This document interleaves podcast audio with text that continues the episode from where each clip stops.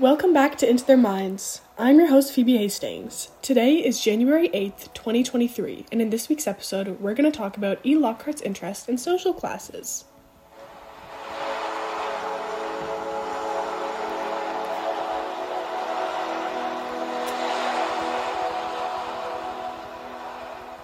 Now, E. Lockhart's real name is Emily Jenkins. Instead of making up a whole pseudonym, she decided to use the initial of her first name and her father's nickname for her, E, and her middle name Lockhart.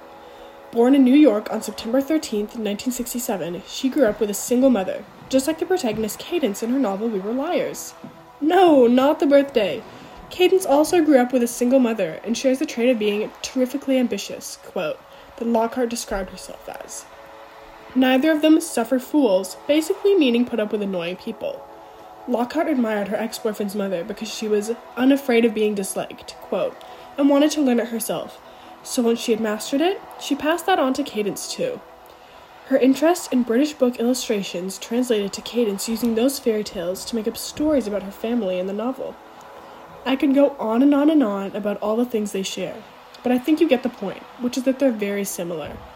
The two most important ways, I think, that Cadence and Lockhart are alike is firstly in the way that they both lost their first love. This means that Lockhart can really genuinely convey her thoughts and feelings about grief through Cadence, which I think is nothing if not a good coping mechanism. The second thing, and to me this is the most important thing, is their hyper awareness of social class.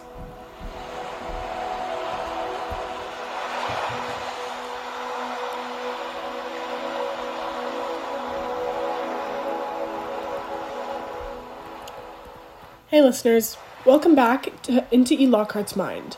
So, we left off talking about both Lockhart and Cadence, the protagonist in her novel We Were Liars, and their hyper awareness of social class. Lockhart explained how she was attending prep school while her mother was finishing grad school. Since these are both really expensive, and remember it was just them, they didn't live in a big house. So, whenever Lockhart's friends would come over, she would get really insecure because they were all a lot richer than her. I'm sure we've all felt insecure about something out of our control before, so I, for one, definitely know the feeling she's talking about. While her friends never commented on her living situation, teaching her an important lesson on true friends, this piqued her interest in social classes from that day forward. In short, social classes are hierarchical social categories that are usually divided into five sections upper, upper middle, middle, lower middle, and lower. Lockhart was in middle class, and her friends were in upper middle or even upper class. Cadence, on the other hand, was in upper class without question.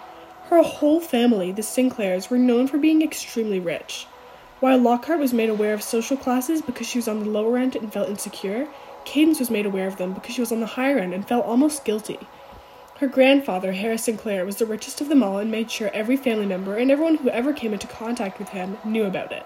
He would also use it as a manipulation tactic to get his way, saying he would cut off or withhold his daughter's trust funds if they acted in a way he did not like. He brings this up when talking about his daughter Carrie's fiance, Ed. Ed is Indian and he's an art dealer, meaning he's middle class. Since he's not white or rich like the Sinclairs, Harris doesn't like him and says he will cut off Carrie if she marries him.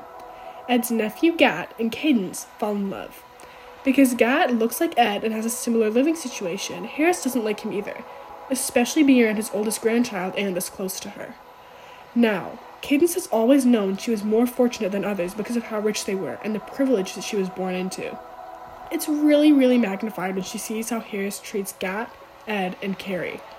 Harris is at the top of the social classes, top of the food chain, per se, and the divide between him and everyone else is such a key part of the novel. The whole reason for Gat's death, as well as the deaths of Cadence's cousins, Johnny and Mirren, and her grandparents' dogs, Prince Philip and Fatima, was because the four children wanted to dismantle and break up the root of the hierarchy, Harris's summer house, by burning it down.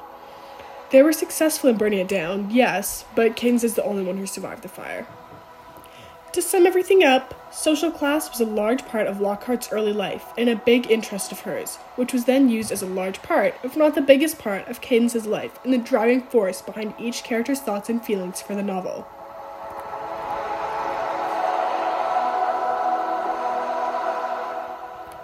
Thanks so much for listening to this week's episode of Into Their Minds. I'm your host, Phoebe, and until next week, remember to stay inquisitive.